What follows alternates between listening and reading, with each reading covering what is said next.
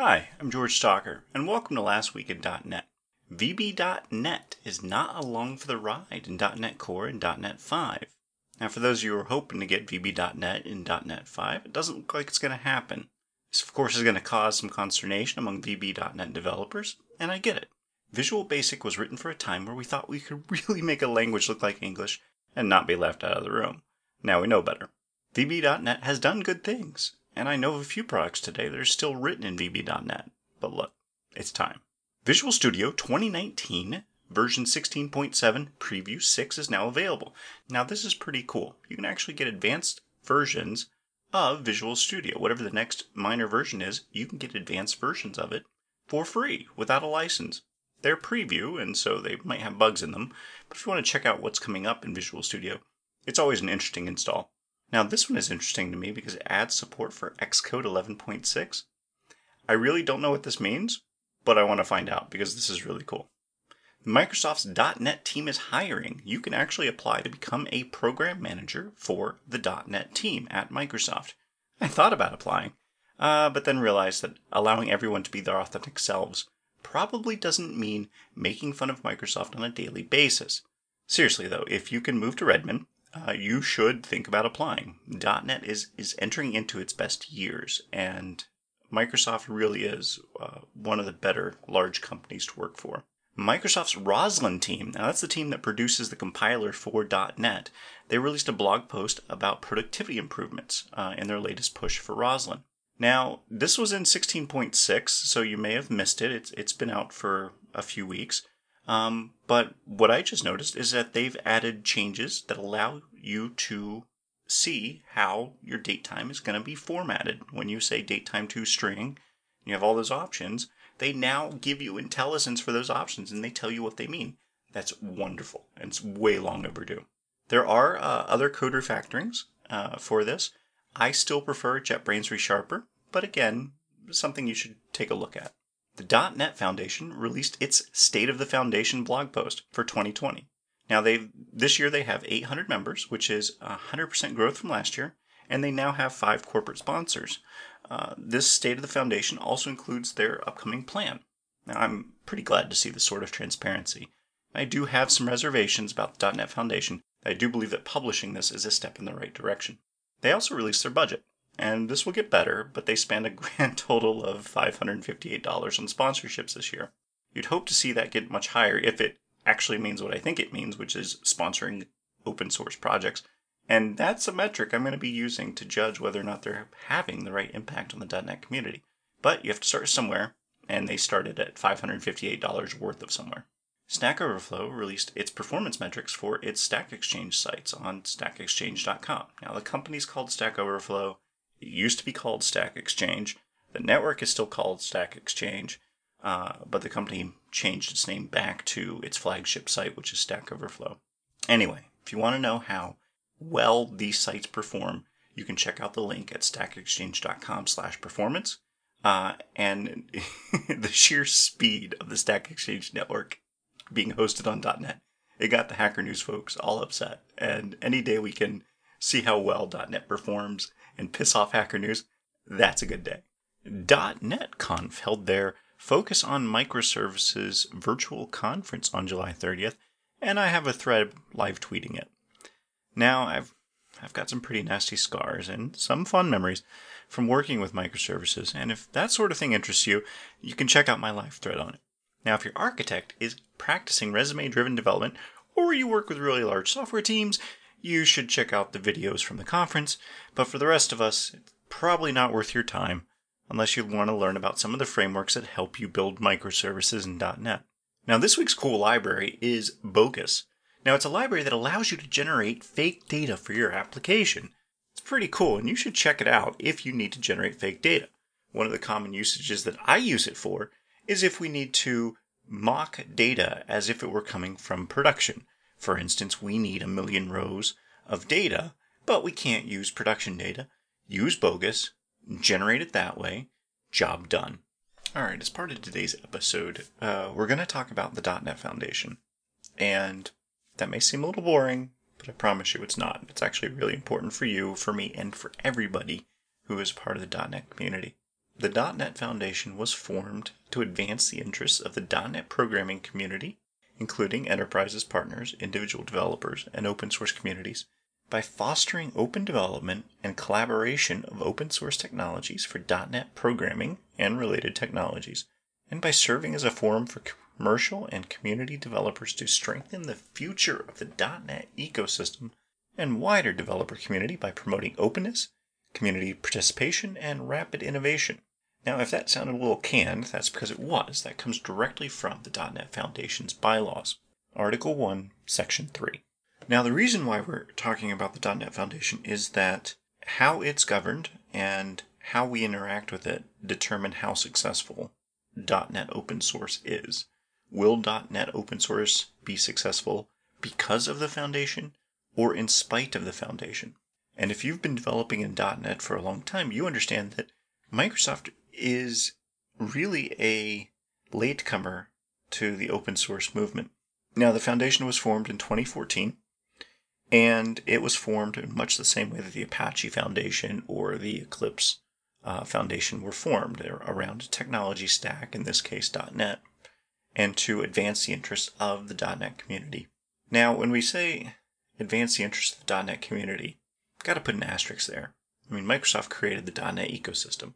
Microsoft's developer division has tons of tooling around .NET. They've put millions and millions of dollars into developing .NET into what it is. And you can't expect them just to let that go and just to be governed by a foundation. And of course, it's not. They're a founding member, and as such, they get certain rights in the foundation that no one else gets. For instance, in Article 2, Section 4, under Founding Member, Microsoft Corporation is the founding member. The founding member intends that the right to manage the affairs of the foundation be vested exclusively in the board, as described in these bylaws, to the maximum extent permitted by applicable law. The founding member and eligible members will elect the board as described in Section 3.3. That's Article 3, Section 3. Now, the board will consist of one director appointed by the founding member and up to 6 directors elected by the membership. Now that's important. No matter what, Microsoft gets one spot on the board. Okay. The membership elects the other 6. In fact, not the other 6, up to 6.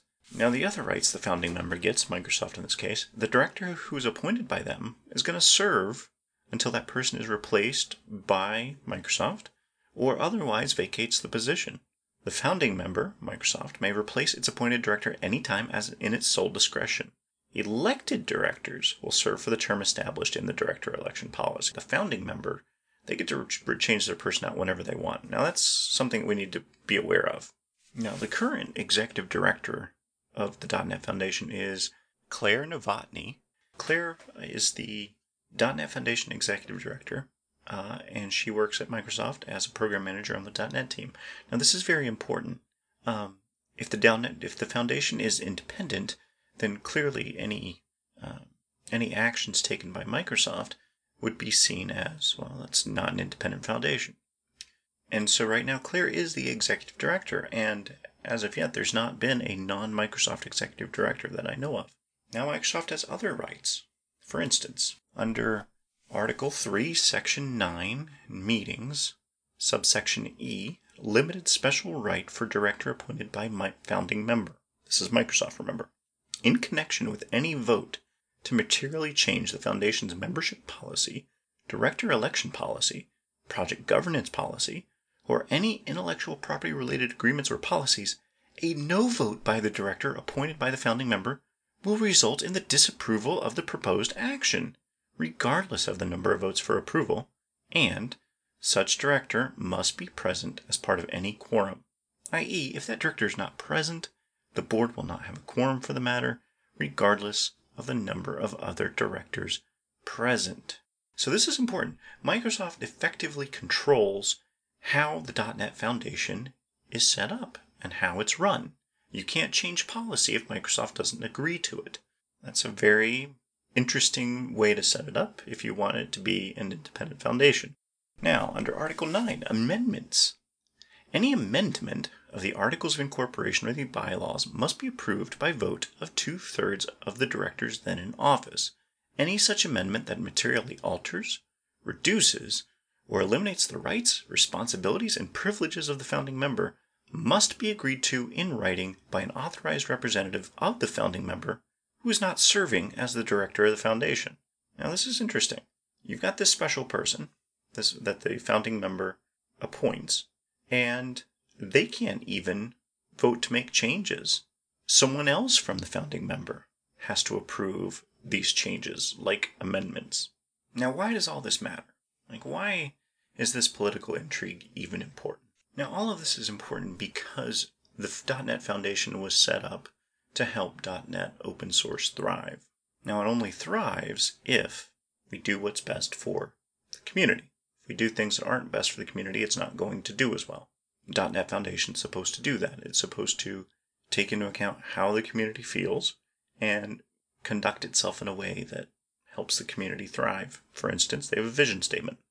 The vision statement, proposed vision statement, is that a diverse, healthy, and active open source community, open source software community, where project maintainers are well supported and contributors feel welcome, an ecosystem where .NET open source software is adopted in the enterprise, education, and personal projects, an ecosystem where the foundation, its members, and the worldwide .NET open source software ecosystem work together to identify challenges to the mission and then collaborate on solutions. A community where those that benefit the most from .NET open source software contribute back, whether it be through resources, time, or money. In this community, it's easy for anyone who wishes to contribute to do so in whatever way they can. It should be easy for companies to contribute financially to open source software, and easy for project maintainers to receive that support. Now, that's the vision statement that they're proposing to change right now. That's the proposed end state of the vision statement. Now, the mission statement is the .NET Foundation is an independent, nonprofit organization whose mission is to support an innovative, diverse, commercial-friendly, international, open-source ecosystem for the .NET platform. That is their mission statement.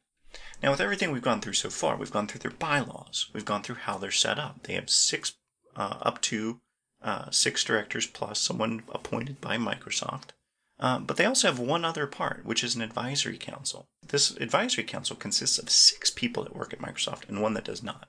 Also, the people that run the foundation, they have a treasurer who works at Microsoft, Chris Safanos, who works at Microsoft but doesn't have a stated title, and they have Claire, who is the executive director of the .NET Foundation. They then have their board of directors, of which it looks like none of their board of directors, except for Beth Massey, is a member of Microsoft. So, ostensibly, right, it's pretty independent, except for the fact that Microsoft appoints a director. They will always be able to appoint a director. They can replace that director at any time at their discretion. And that director cannot make decisions that will materially hurt Microsoft. And Microsoft has effectively veto power over anything that changes how the .NET Foundation is run. And then they have an advisory council that's made up largely of people from Microsoft.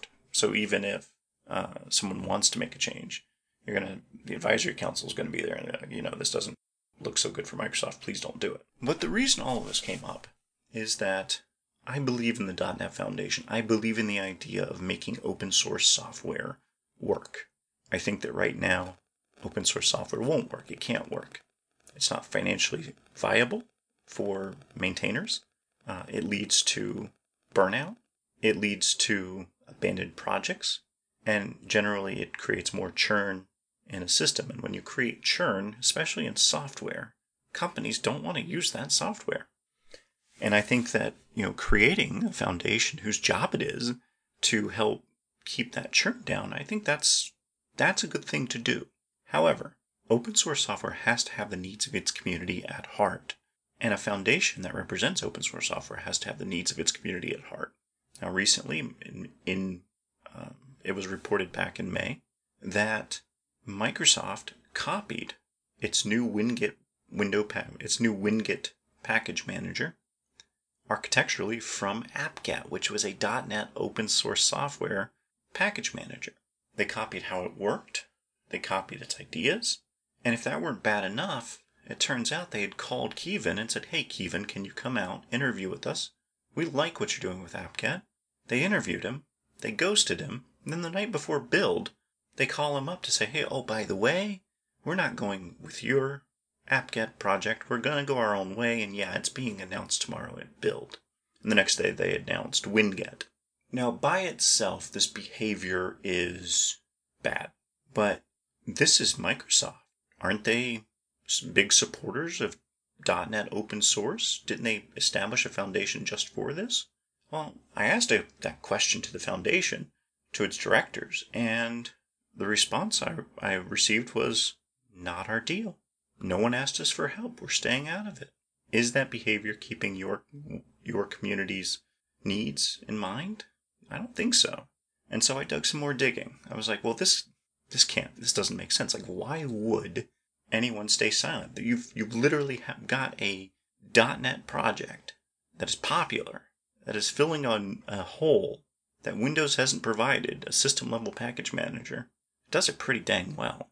And why is it nobody at the .NET Foundation is speaking out about this? There are some reports from some people at the .NET Foundation, when I really pressed them, that said, you know, hey, if they were a member, we might have stepped in. But since their project isn't on our list of projects, we don't deal with them. But that's not a good enough answer. If your foundation is there to improve .NET open source software adoption, you're not just improving it for the projects that are part of your portfolio. You need to improve it for all of them. You're the interest group for .NET open source software. That's what you do. So again, I was a little heated, and so I started doing more research into the .NET Foundation. That's when I found all the stuff that I'm telling you about. I have also been telling people to, hey, you should become a member, you should join the foundation, and you should vote. And I believe that. I believe all those things. And one of the questions I asked is that, you know, what does commercial friendly mean back from the mission statement? And the answer I got was telling, and it's actually what led me to speak on this podcast about it today. And the answer I got is, the intent is that businesses are able to use .NET-based open source software libraries without friction.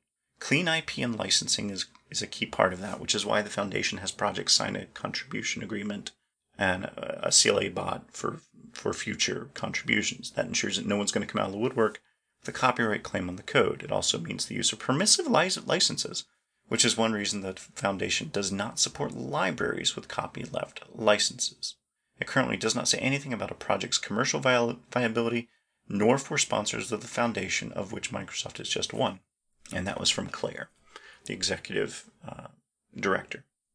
Now, Ben Adams, who is a director on the foundation, said, it's both. If a project is not sustainable, then it is not commercial friendly, and the .NET Foundation should help enable business to give back to projects they use in a commercial-friendly way, as business purchasing can be a complicated internal system and a common barrier for all projects that the .NET Foundation should endeavor to ease.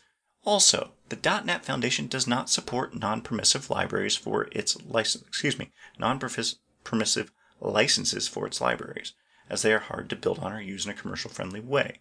Now, this is important.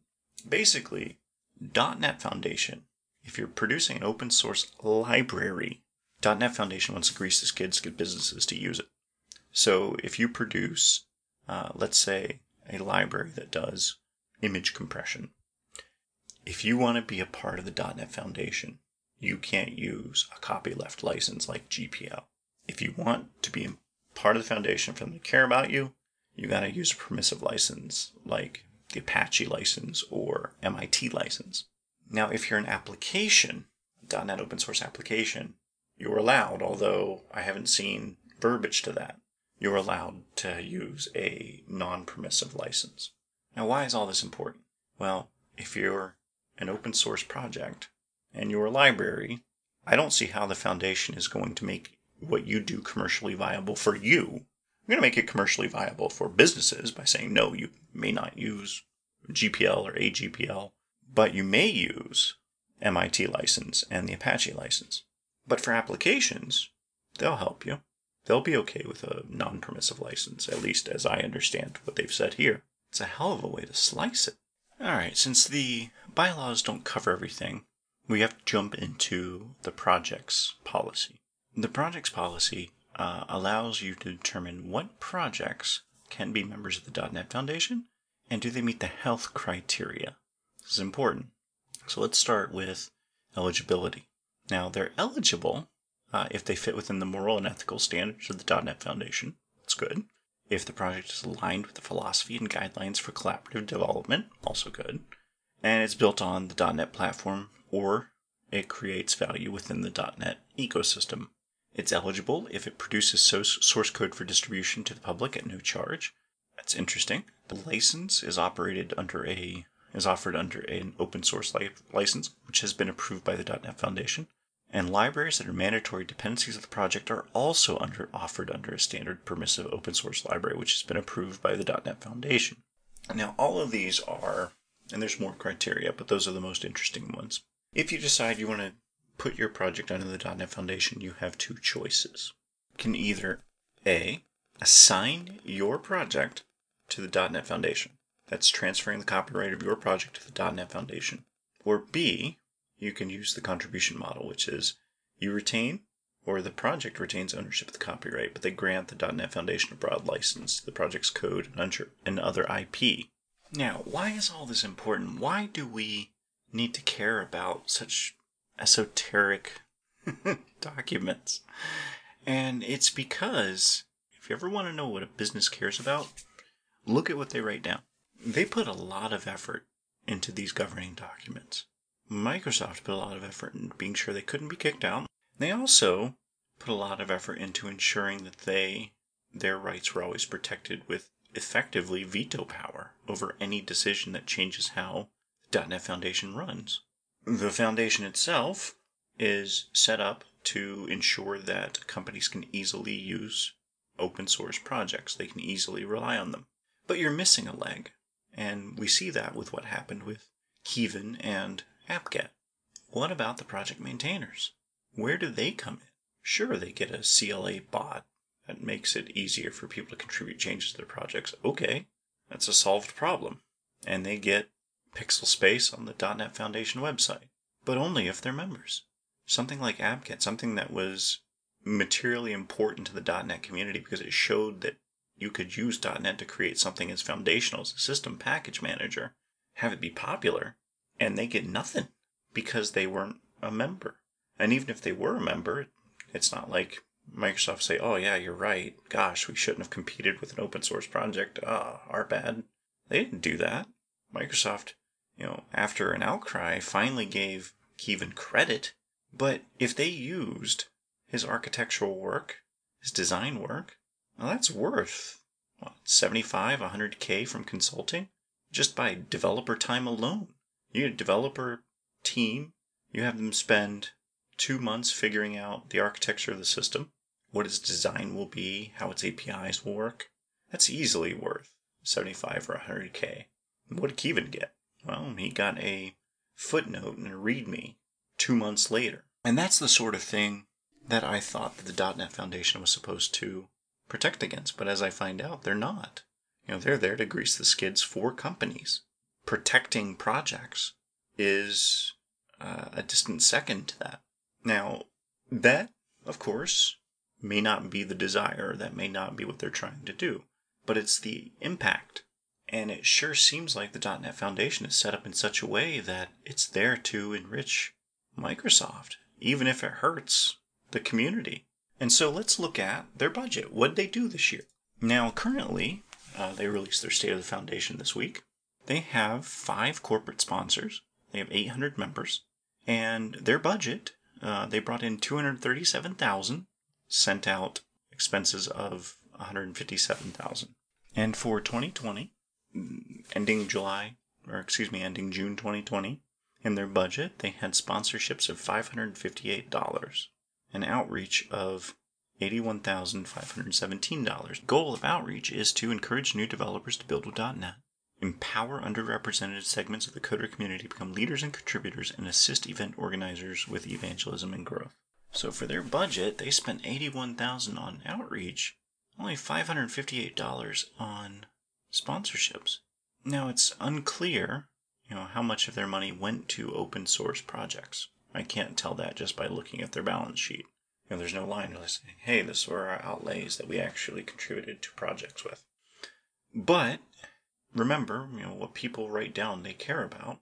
where is the goals for, you know, giving money to open source projects? I don't see it.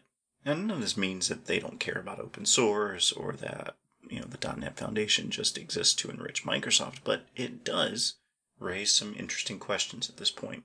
What we need for open source in the .NET community is we need open source to not be plagued by burnout, to not be plagued by companies stealing the work.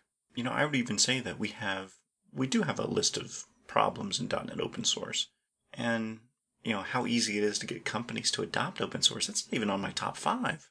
You know, it's hard to get people to maintain projects. You know, authors like Keevan get their work stolen for no money, no credit.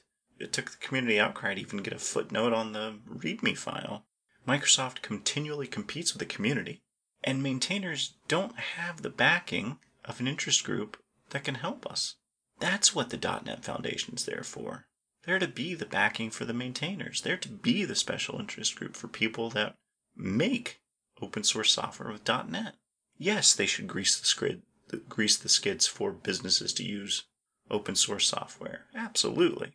But they should do it in such a way that enriches the community, not a project sponsor, not their founding member, the community. So here we are. We're at the start of a new fiscal year for the .NET Foundation. We're having new directors come on. And I want to challenge the directors that join the foundation to figure out, who are they there for? Are they there to enrich the founding member, to make it easier for them, or are they there to enrich the community? And if you are there to enrich the community, then we got to start focusing on making .NET open source software sustainable. And yes, that means putting money in the pocket of maintainers. Open source software is a labor of love. You have to love what you're doing, but love doesn't pay the bills. Love doesn't put a roof over your head. These companies have plenty of capital. We need an interest group like the .NET Foundation to put that capital to work for us. Now, how can we do it? One issue is that we should have dual licensing, and the .NET Foundation should look at dual licensing. If you're an open source project, you get one license. If you're commercial, you got to pay, and you should pay. You're making money, or you're using the software to make money in your business or to save you money. You should pay for that right if you're a business. .NET Foundation can help by putting together an invoicing system, by saying, look, we have lawyers, you pay dues, those dues go to lawyers to figure out dual licensing. If you're a .NET project, they will figure out the licensing, you don't have to. The next thing we'll do is we'll set up an invoicing system to make it as easy as possible for open source projects under the .NET Foundation to have it, to generate an invoice for a business so the business's purchasing department can pay them. The next thing we will do as a .NET Foundation is that we will fight tooth and nail for .NET open source.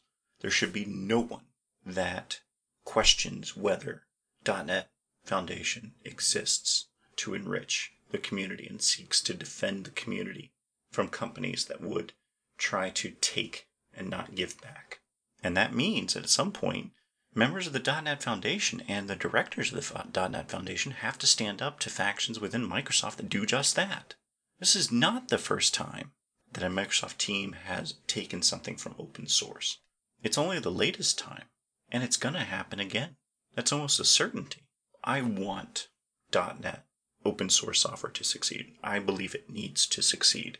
We're not in a closed source world anymore.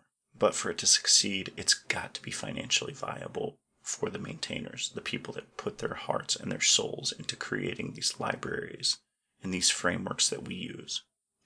And the only way that's going to happen is if the interest group we have, the .NET Foundation, puts all of its effort towards making that the goal. Now, this incredibly depressing podcast, of course, is brought to you by myself, George Stocker, and I help teams double their productivity through test-driven development.